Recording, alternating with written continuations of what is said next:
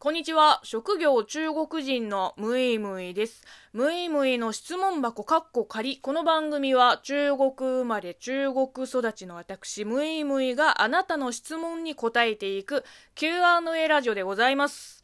えー、ちょっと系統が似てる質問を2つ合わせてお答えさせていただきます。まずはラジオネーム、十三さんです。応援ギフトの子供ビールもありがとうございます。えー、むいむいさん、こんにちは。こんにちは。昔から大雪の年はカマキリの卵が高いところにあるとか、南天の実が多くつくなど言われてきました。中国ではこのような動物や植物に関して言われている気象予報みたいなものはありますか、えー、というご質問なんですけれども、えー、そしてラジオネーム小6男子カットの成人女性さん、えー、大丈夫ですよあの、私も24ぐらいまではずっと、えー、小6男子カットでしたよ。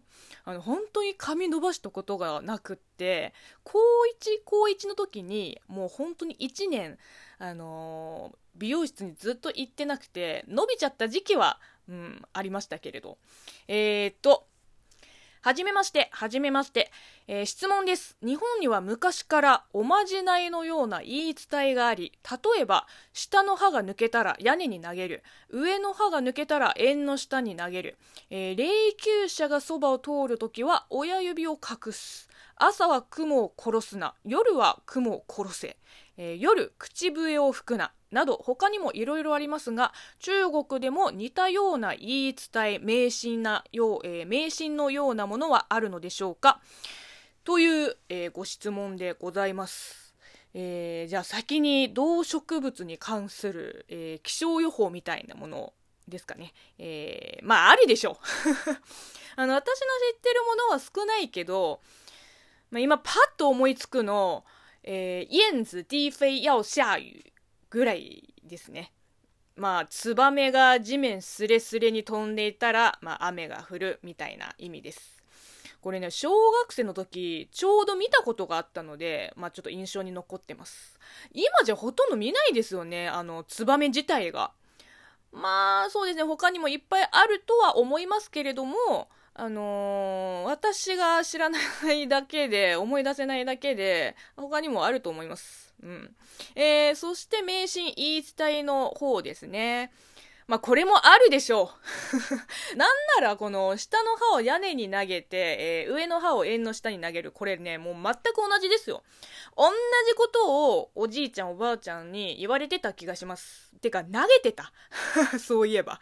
でも、マンションだったんで、あの、屋根も円の下もないからさ、こう、円の下の代わりに、確か上の歯を、あの、ベッドの下に投げてました。うん。で、下の歯はどうしてたっけなだって屋根ないもんなこれちょっと昔すぎて覚えてないですね。まあでもほとんど同じだと思います。だって発想もなんとなくわかりますよ。あの、下の歯が上に向かって生えてくるから、まあ高いところに投げる。で、あの、上の歯は下に向かってこう生えてくるから、まあ低いところに。まあ他にも、こういう似たような迷信と、まあ、中国特有のものがあると思いますけどね。うーん。何せ私、そもそもそういうの信じてないから、なんかそんなに知らないし、仮に誰かから聞いたとしても覚えられないんですよね だってこうパッと見、二つのことの間に関連性がないじゃん 例えばさ、この夜に口笛を吹くな。え、なんで？まず思いますよね。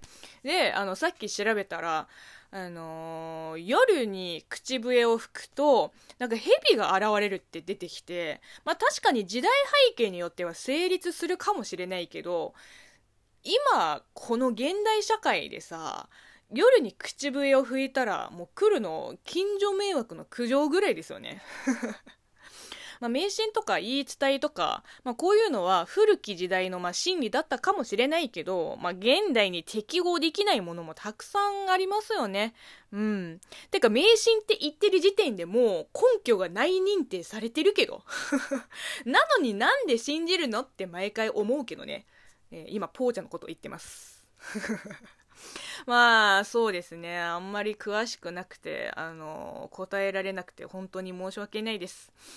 おじいちゃんおばあちゃん世代の人に聞けばもっと出てくると思います。うん。正直私も三十数年生きてきて多かれ少なかれ聞いたことはあるんですよ。でもほとんど忘れてますね。というかその多分聞いた当時そもそも頭に入れてなかったです。うんきっとそうです。すいませんえー、まあ、決まらないまま今日の配信を終わりたいと思います、えー、この番組では引き続きリスナーさんからお便りやご質問、ご感想、お悩み相談、応援ギフトなどお待ちしています。えー、ではまたお会いしましょう。バイバイ。あ、あとあの、北枕も同じだったかなうん、同じ同じ。